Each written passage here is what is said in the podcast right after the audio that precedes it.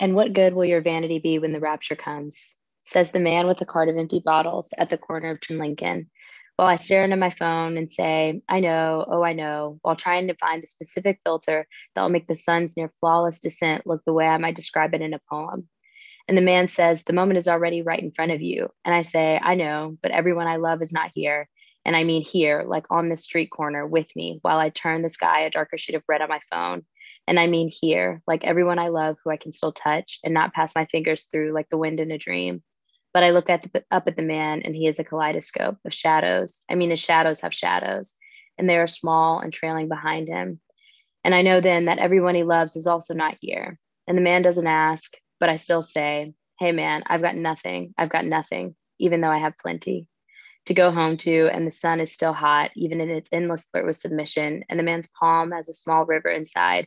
I mean, he has taken my hand now, and here we are, tethered and unmoving. And the man says, What color are you making the sky? And I say, What I might say in a poem. I say, All surrender ends in blood. And he says, What color are you making the sky? And I say, Something bright enough to make people wish they were here and he squints towards the dan- dancing shrapnel of dying light along a rooftop.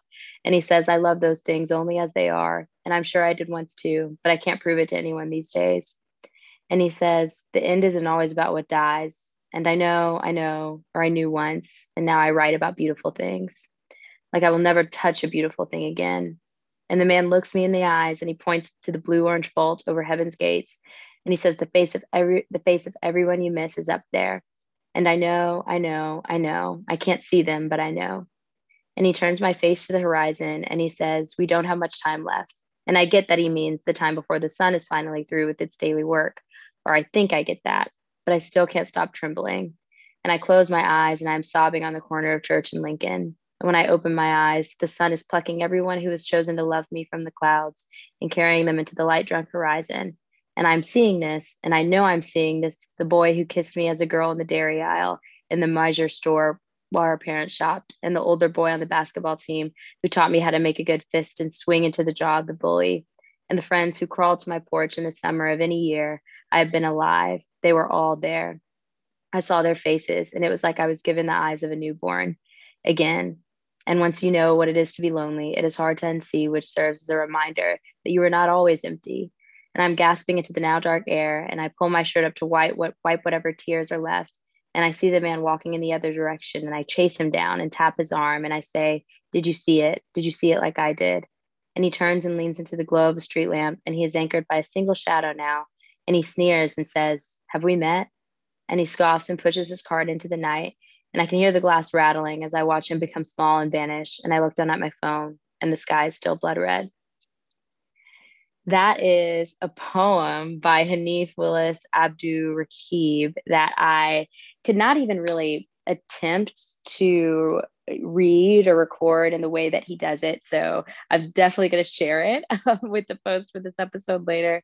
Um, but I wanted to start this next episode of the Stories podcast with that poem because it's long um, and I get that, but it is so unbelievably accurate, I think, to not just my stage of life, but I think a lot of our stages of life right now in the sense of and i'm still working to understand this poem too so i hope that you'll you'll do that with me but in the sense of being where my feet are or the lack of that right? The struggle to be where i am at the time.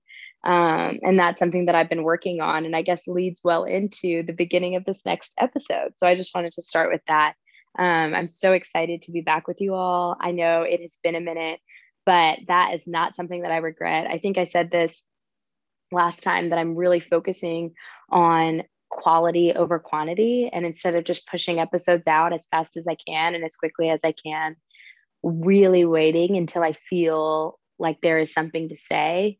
Obviously, I wish that I felt like there was something to say every single day of the week and that I could do this all the time. Um, but I also think there's a lot of beauty in waiting and beauty in patience, which I know I've talked a lot about.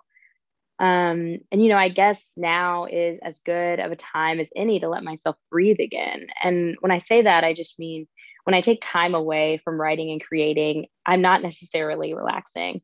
I'm honestly holding my breath, working to make it from one thing to the next, most of the time with a smile on my face and excitement for a busy schedule, but always wondering when will I write and create again? When will I breathe again? Writing and creating is awesome and it makes me feel incredible, but it is not consistent. And I think that's just kind of the the ploy of any any sort of creator or artist or whatever it might come to be. I think it's the struggle of waiting on inspiration versus wondering if you're the one that needs to inspire yourself, you know, right? Like wondering if you're supposed to rely on other people to do that for you. Um, and I think that plays into every aspect of life, whether it's work or play or whatever it might be. Um, but that's just how I felt recently. And as I move forward in the creation process, I've just been assessing what is impactful for me that can be tangible to you. So, not necessarily tagging on to trends, but understanding the common highs and lows we share and then putting my little twist on them, right? Am I always correct? definitely not. But we don't have coffee nights or wine night conversations to be fact checked. We have them to be free.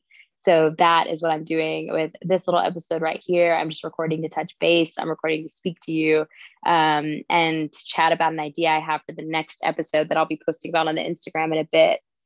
But just what I've been thinking through right now and going through and realizing that honestly, so many other people are too, is that when summer comes around and or more like when summer is on the cusp and you're right in the middle of spring i always start thinking okay what's next? Like i think this past spring was different because we were right in the middle of the pandemic. We still are but you know this was before vaccinations were going on. This was really in max lockdown.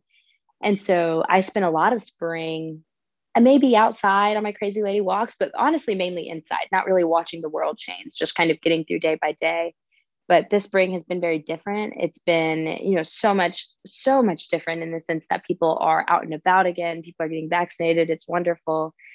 And as the season is changing i'm feeling that natural change that comes this time of the year and just thinking about what's next. And i truly think this is kind of like hammered into us by the 16 plus years of school we undergo. But spring just brings change where summer brings action. And i have no idea whether that's accurate or not anymore because you know in the past you know spring comes around then summer hits and you're on to the next thing or you're doing this next activity you're headed to this next adventure. And when you don't have that planned or maybe don't even need that i think is is the bigger point. It kind of feels like you're stuck in a rut um, or maybe you're not but how can you tell one from the other? And that's what i've been trying to discern for myself. And and i know a lot of people i know are doing the same and you know people change during many other parts of the year of course but this particular time is stirring for me. There are a lot of worries in my mind wondering if i'll continue to search for what is next. So much so that i forget where my feet are. I forget where i'm sitting. I forget who i'm talking to because i'm so busy thinking about what might be next. But luckily there are a lot of wonderful people in my life that i love you know to keep me from floating too far away but they would never discourage me if I took steps to change or steps of change that might be calling. And so, just when thinking about where your feet are, and as I've been thinking about this this week, I wanted to suggest that poem that I just read because it's really stood out to me recently. So, once again, it's called And What Good Will Your Vanity Be When the Rapture Comes by Hanif Abdurraqib.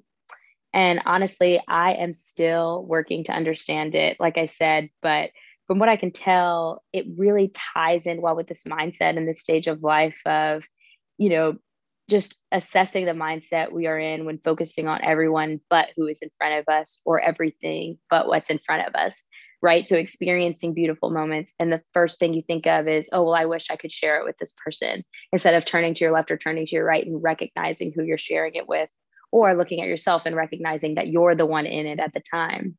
And like I said, I'll share it on Instagram in case you guys like to listen to it because I think everyone pulls something different from this poem. Everyone that I've talked to about so far has pulled something different from it. But I am in this really interesting stage, like I said, of change and also of a little bit of grief and really just working through heavy emotions from what is going on you know, kind of, I hate to say it, but per usual, right, in the news and in our, our social structure and in these experiences. Um, but I found Hanif, so that is the man that wrote the poem from a Brene Brown podcast called Unlocking Us. It is like my my core crazy lady walk cue, like the first podcast I'm checking out. Well, usually it's Armchair Expert, and then I go to Unlocking Us by Brene Brown to see if she's got anything for me. And every time I finish one of these episodes, I think to myself, because because let me tell you all they're long. Like they are like they take me days to finish. And so every time i finish an episode i'm like okay that's enough. Learning about vulnerability and emotions and getting to the other side of the tunnel. Like i am done. There's no more tunnels. Like i'm good. But then an episode comes out with an artist or a writer or a philosopher or a speaker and i'm like okay let me give it a shot.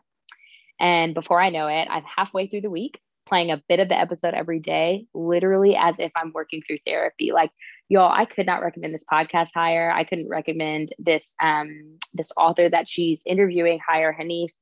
But it's so bizarre because I think I still, I mean, as much as I talk, as much as I do this podcast, it's still vulnerability, um, understanding of self, understanding of emotions is something that I still don't quite get about myself. I think I'm really good helping other people like i can spot something in somebody else in a heartbeat. I'll be like oh well you probably did this because you got something from this.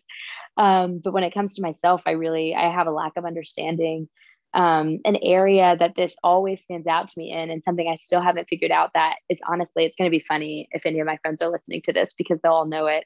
But um, i get i get get my friends get on to me a lot about this fake laugh that they say i do. When I tell y'all I couldn't imitate it right now, I swear to you I couldn't. I have no idea what prompts the laugh when it comes out in my head, I truly think I am giving it my all. Like I really, I don't even realize I'm fake laughing. And so every time I do it, my closest friends look at me and they're just like, what they're like, what's wrong? Or they're like, you didn't even really have to fight that hard for it.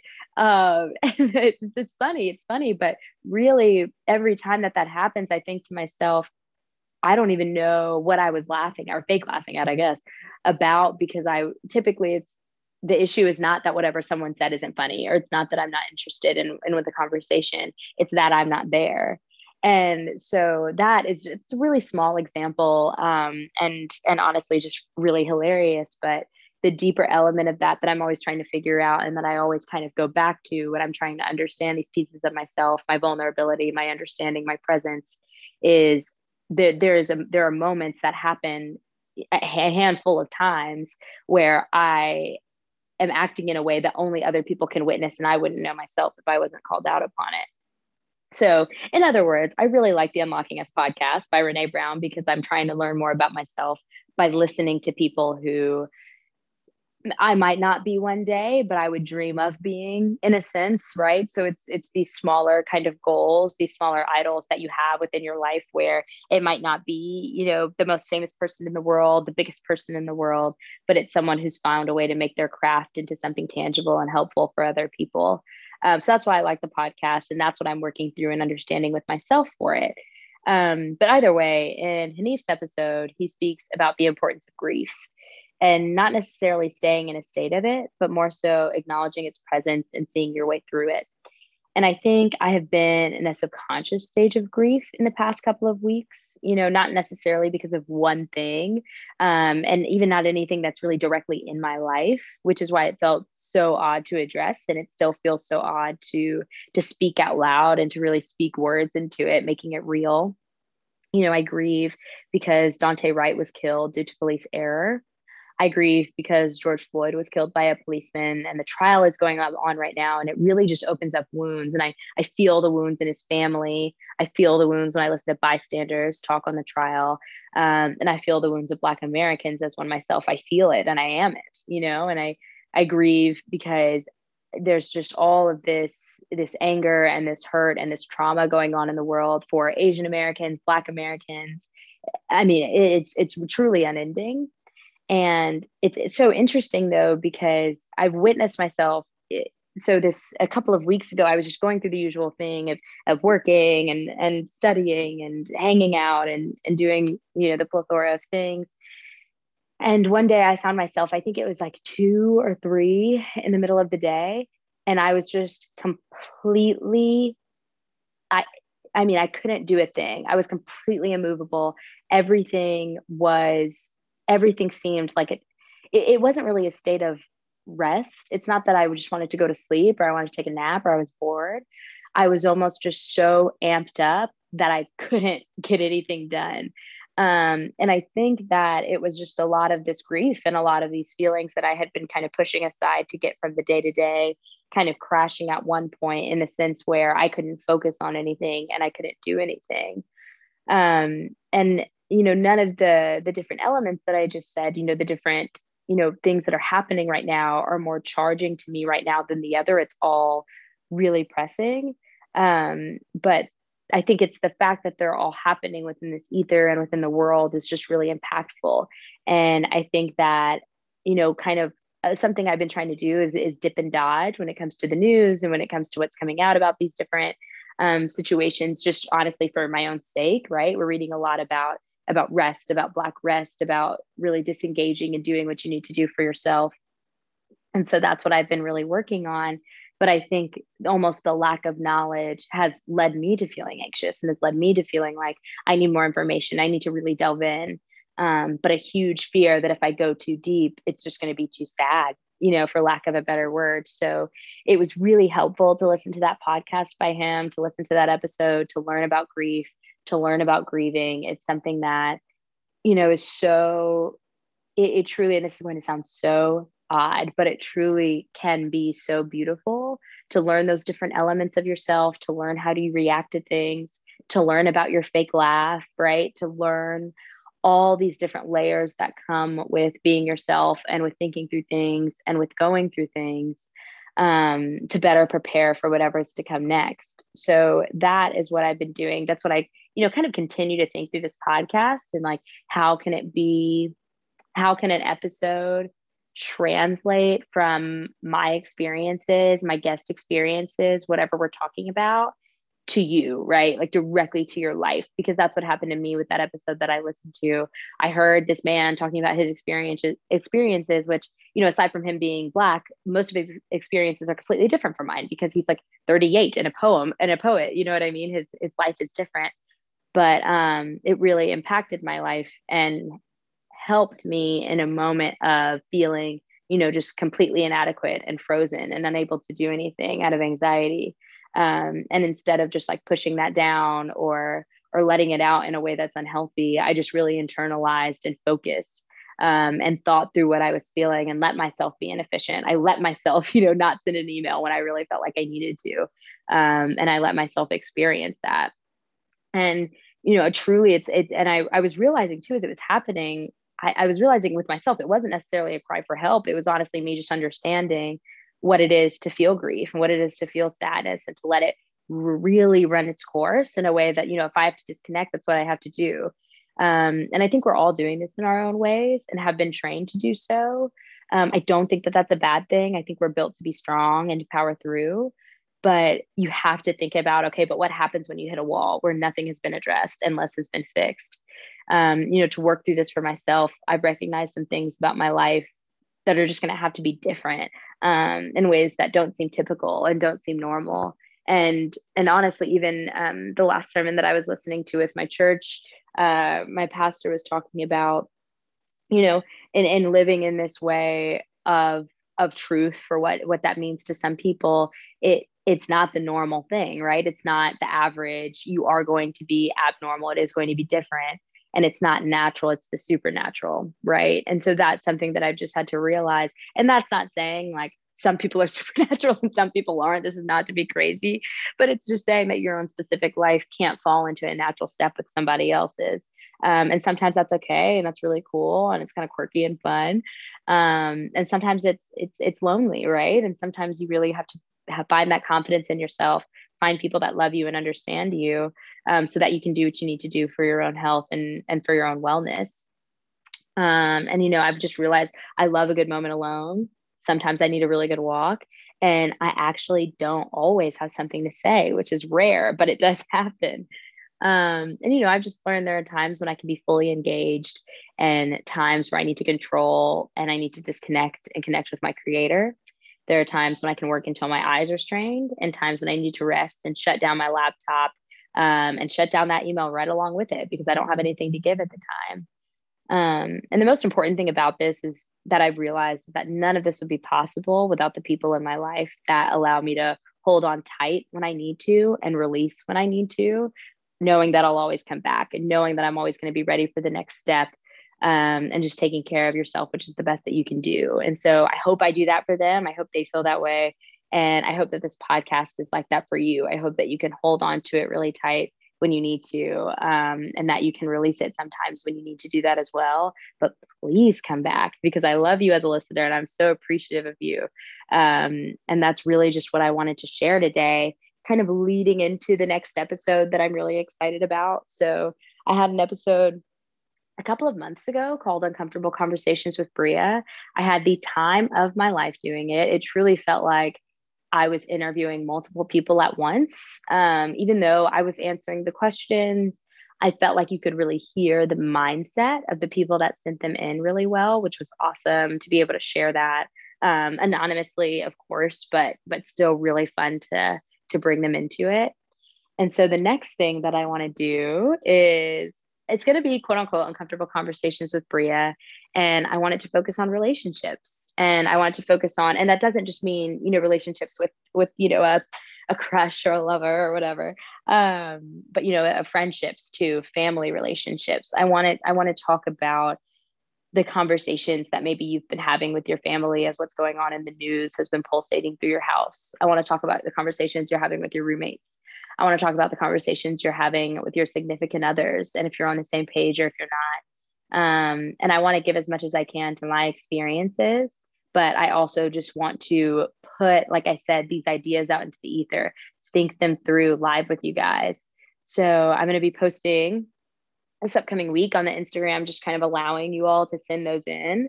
I'm going to make it anonymous unless you're you're really passionate about your name being shared or you've got a story that you want to share and and you'd like me to kind of you know, repeat that for you. I'm so happy to do that. And that is what we have to look forward to. And I'm really excited about it. And I hope you all have wonderful weeks. Thank you so much for listening to another episode of the Stories Podcast. I love being back with you. I love being with you all the time.